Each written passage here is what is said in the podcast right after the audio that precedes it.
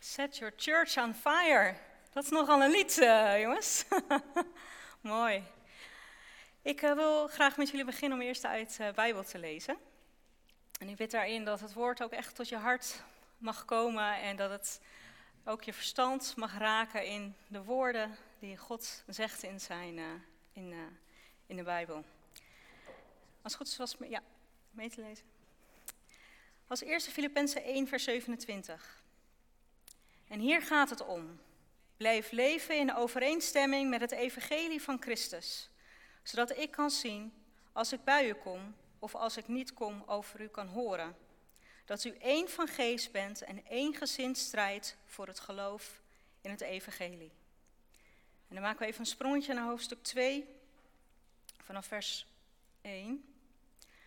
Nu u door Christus zozeer bemoedigd wordt en liefdevol getroost, nu er onder u zo'n grote verbondenheid met de geest is, zoveel hartelijk medeleven, maak mij dan volmaakt gelukkig door eensgezind te zijn, één in liefde, één in streven, één van geest. Handel niet uit geldingsdrang of eigenwaan, maar acht in alle nederigheid de ander belangrijker dan uzelf. Heb niet alleen uw eigen belang voor ogen, maar ook die van de ander. Laat onder u de gezindheid heersen die Christus Jezus had. Hij, die de gestalte van God had, maakte er geen aanspraak op aan God gelijk te zijn, maar deed afstand van zijn positie en nam de gestalte aan van een dienaar. Hij werd gelijk aan de mensen. En als mens verschenen heeft hij zich vernederd en werd gehoorzaam tot in de dood, de dood aan het kruis. Daarom heeft God hem hoog verheven en hem de naam geschonken die elke naam te boven gaat. Opdat in de naam van Jezus elke knie zal buigen in de hemel, op de aarde en onder de aarde. En elke tong zal beleiden, Jezus Christus is Heer, tot eer van God de Vader.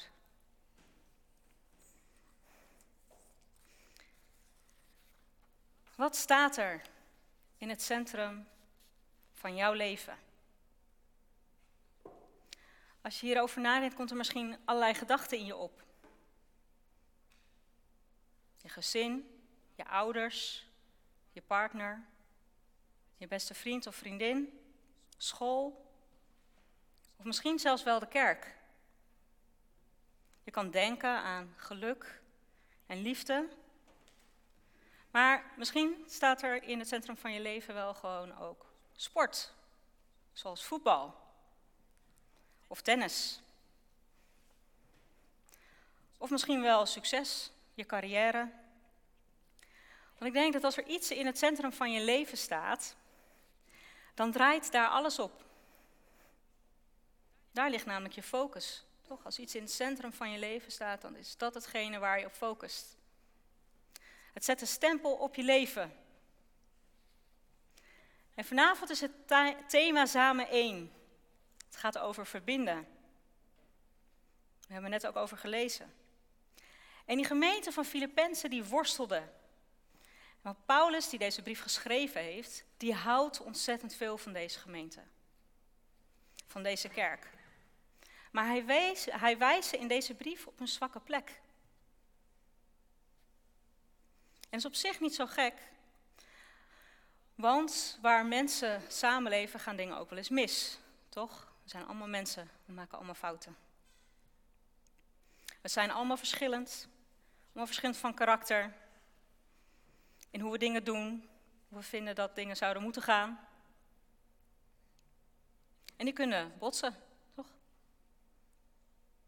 We hebben allemaal wel eens een keer een conflict of een ruzie of een discussie.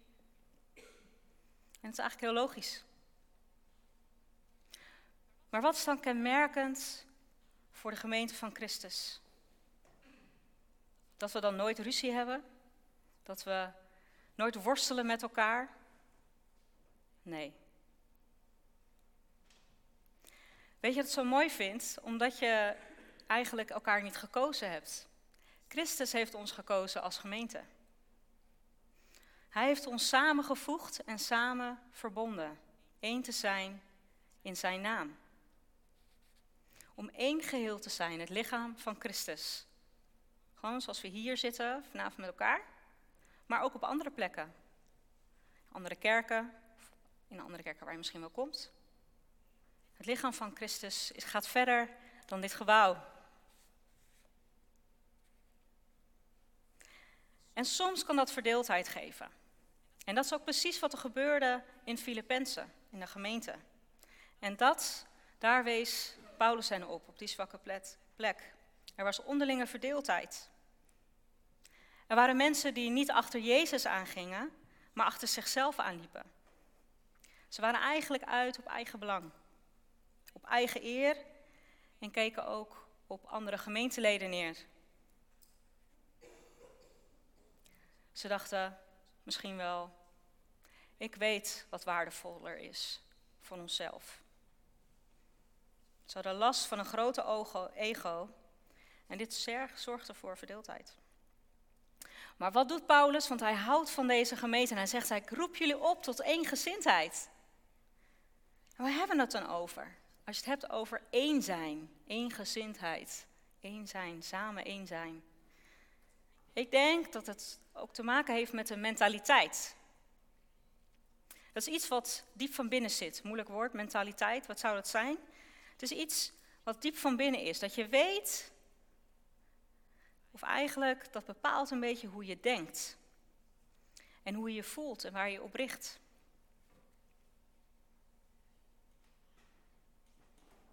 En Paulus geeft aan dat samen eens zijn niet alleen kan. Paulus die zelf weet waar hij het over heeft, ook. Hij pakt ons vast en draait eigenlijk onze hoofden naar Jezus toe. Hij zegt, kijk, kijk naar Jezus, kijk naar Hem. Kijk eens naar Hem. Dat is wat we ook in het filmpje zagen. Je zag de mensen worstelen en doen en ze kwamen er maar niet helemaal uit. En toen ineens was daar het licht. Heb je dat gezien?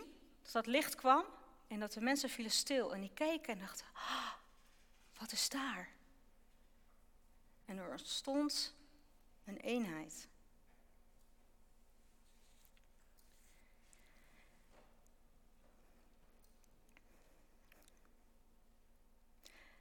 En als we het hebben over. Ik had het net al even over ego's en over mentaliteit. En over die zwakke plek die Paulus aanwees bij de Filippenzen. Dan een, van de dingen die ik zelf daar ook geleerd heb, en ik had vanochtend nog, toen hadden wij een, ehm, een dienst bij onszelf. En dat ging over generaties verbinden ook. Over samen jong zijn, of je nou oud bent of jong. En wat daar met elkaar ook over hadden was, zie jij Jezus? Zie je Hem? Als je naar Hem kijkt, wat zie je dan? En ging ook over hoe je waardevoller kan zijn voor de ander. En dat betekent dat je iets van jezelf opzij moet zetten als je dat wil doen. En het vraagt ook een soort dienstbaarheid, zeg maar zoals dat noemen. Dat je de ander wilt dienen. Een bepaalde bescheidenheid. Dat je jezelf niet op de voorgrond zet. Dat het niet is ikke, ikke, ikke. Dus dat je misschien ergens vooraan graag wil staan in de rij. Of dat je nog even snel bij de boodschappen snel nog even ertussen gaat, zeg maar. Nee, het gaat erom dat we dan onszelf niet op de voorgrond zetten. En ook niet van alles voor onszelf opeisen. Iets wat je graag wil hebben. Het is een houding die niet uit is op macht of eer of respect opeisen. En dat noemen we bescheidenheid. En als je het hebt over bescheidenheid, dan heb je eigenlijk een soort realistische kijk op jezelf en op de relaties die je hebt met anderen. En je hebt een beeld van wat je sterke punten zijn en de punten waar je nog kan groeien. En die is voor iedereen anders. Iedereen gaat daar zijn eigen weg in. En het gaat ook niet om het streven naar perfectie. Het gaat erom dat je weet wie je bent. En anders dat je mag ontdekken wie je bent. Want wist je dat je jezelf kan ontdekken door ook met de ander om te gaan? En te luisteren naar wat een ander te vertellen heeft. Je ziet als het ware ook de talenten in een ander. Misschien heb je wel iemand naast je staan die heel goed is in luisteren. En jij wat minder. Ik heb niet zoveel geduld. Ik weet niet hoe bij jullie zit, maar ik heb, ik heb niet zoveel geduld. Maar ik heb een man, Rogier, en die heeft engelengeduld. Echt. En die blijft ook altijd heel rustig. Ik weet niet hoe die mensen dat doen. Ik weet echt niet. Ik sta nu misschien hier heel rustig, maar dit is mijn uh, lieve, openlijke, jullie moeten we nog beter leren kennen kant. we hebben allemaal onze zwakke en sterke punten. En geduld valt bij mij niet in die categorie. Dat vind ik lastig. Wat ik wel mooi vind, is dat je, als je de ander ziet, dat je dan het goud ziet in de ander. Hoe mooi is dat? Je de andere, volgens mij op school is dat ook vaak, althans bij mijn kinderen is dat zo, dat je dan een soort van complimentjes geeft. Kennen jullie dat of niet? Kijk even bij de kids, maar uh, hè, wat? Hè? Ja, ik zie wat knikken. Ja, dat doen ze op school, althans misschien kennen anderen het nog van vroeger. Maar dan, uh, of in het zonnetje zetten of zo. Of, uh, vond ik, ja, het idee dat je dan vooraan de klas moet staan, vond ik dan wat minder. Daar, daar hield ik niet zo van. Maar uh, dan werd je in het zonnetje gezet. En dan mocht je alleen maar mooie dingen zeggen over de ander. Nou, misschien moeten we dat als volwassenen ook wat meer doen.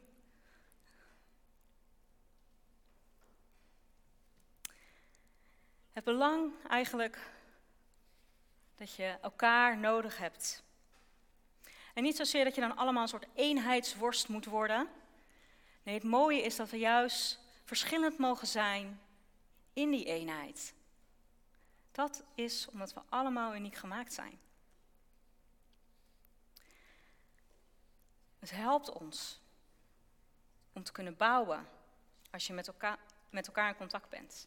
Het helpt je door lastige situaties heen. Als je weet dat je op iemand anders kan steunen. Zagen we ook terug in het filmpje.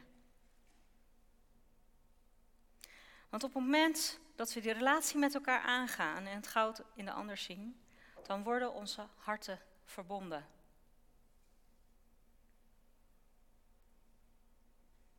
Want als onze harten dichterbij komen, dan verdwijnen ook de ego's. En hoe lukt dat nou het beste? We kunnen heel veel doen op eigen kracht. Verbaas me altijd over wat voor krachten we van onszelf hebben als mens. Maar ik denk van een van de belangrijke sleutels is wel door Jezus het centrum te maken van ons leven. Uh, ik ben jeugdwerker in Lisse, zo heb ik ook uh, Charlotte ontmoet. Die uh, kwam helemaal enthousiast, zo van, goh, kom je ook wel eens op andere plekken? maar wat haar het meest raakte, althans ik hoop dat ik het goed heb en anders gaat ze me later nog wel verbeteren. Maar ehm, waarvan ze het, het, beeld of een gedachte die ik uitsprak toen, en dat wil ik graag delen. Ik begon in vorig jaar, maart denk ik, als jeugdwerker in Lisse. En de protestantse gemeente in Lisse die is net door een hele fusieproces heen. Ze zijn sinds 15 mei eindelijk één gemeente, van drie wijkgemeentes naar één. En ik, ik ken jullie geschiedenis niet, ik heb geen idee. Uh, maar ik weet wel, het, dat is een worsteling. Dat is lastig. Samen zoeken naar wat past, welke vorm, wat lukt. Gebouwen, dingen, alles wat daarin meespeelt. En toch hebben, heeft deze gemeente gekozen van, maar we, we need to stick together. We moeten elkaar in het oog houden. Met alle hobbels en bobbels en ruzies en ontevredenheid erbij. Ze hebben het gewoon gedaan. Hebben het 15 mei heel groot gevierd. Maar de gedachte die daarbij kwam is toen ik daar begon, uh, ook samen met een andere predikant, is het beeld van een kring. Een kring waar Jezus in het midden stond en staat. En die mensen die kijken, er staan allemaal mensen om in die kring, niet per se zeg maar in een kringetje als in allemaal gelijk, maar gewoon op verschillende plekken zeg maar. Het was een soort van, ja hoe zeg je dat? Ik weet niet of daar een term voor is, maar in ieder geval niet in zo'n heel braaf op een rijtje kringetje, maar echt gewoon verschillende plekken. Maar allemaal keken ze naar Jezus. En het mooie is dat als je naar Jezus kijkt, dan weet je dat je niet alleen bent. Maar die mensen, die stonden ook allemaal op verschillende plekken. Dus als jij dan zo keek, hé, hey, er staat nog iemand. Hé, hey, daar staat nog iemand die naar Jezus kijkt. Hé, hey, nog iemand die naar Jezus kijkt. Als we ons samen richten op Jezus en samen elkaar opzoeken waar Jezus centraal staat, dan zullen we, althans daar ben ik van overtuigd, gaan we ook al harder ons best doen om samen één te zijn. Want Hij is het die ons verbindt. Om liefdevol samen te leven in harmonie met elkaar. En dat is hard werken. Dat is gewoon zo. Maar dat mag je ook vieren met elkaar. Samen met elkaar en samen met Jezus. Een onderdeel zijn van het lichaam van Christus is onderdeel zijn van iets van alle generaties. En God die roept ons op door zijn zoon die alles gegeven heeft om ons op een manier te gedragen die het evangelie waardig is. Laten we in vers 27. Door te werken aan het bewaren, luister goed, door te werken aan het bewaren van de eenheid. Als kerk. Want die eenheid is er al. Want Jezus maakt ons één, we hebben het gezongen. U maakt ons één, u bracht ons tezamen. En met een mentaliteit zoals Jezus die had, in bescheidenheid en dienstbaarheid, hij diende. En als Jezus jouw verlosser is en je verlangt ernaar om te groeien in gemeenschap met Hem, Hem dus te leren kennen en een relatie met Hem te bouwen, als jij wilt dat Jezus steeds meer in het centrum van je leven komt te staan, dan wordt dat echt als je met elkaar verbindt en ervoor bidt. Want weet je, en daar wil ik mee afsluiten. In vers 15 staat er nog iets heel moois van Filippenzen 2. En ik heb hem niet uh, doorgegeven aan de beamer, maar luister maar even. Dan zullen we stralen als sterren, te midden van een verdorven en ontaarde, individualistische en seculiere wereld, tot de dag zal komen dat elke knie zal buigen en elke tong zal beleiden dat Jezus Christus Heer is, tot eer en glorie van de Vader. En er staat in vers 5 namelijk, opdat u zuiver en besmetteloos bent, onberispelijke kinderen van God, te midden van een verdorven en onaarde generatie, waartussen u schittert als sterren aan de hemel. We zullen stralen als sterren. Niet op een podium, maar we zullen stralen als sterren. Te midden van een verdorven en ontaarde, individualistische en seculiere wereld. Daar waar wij nu leven. En jij mag stralen. Jij als persoon en wij als kerk mogen stralen. Want wij hebben een prachtig verhaal te vertellen. Een verhaal van eenheid door Jezus Christus. Amen.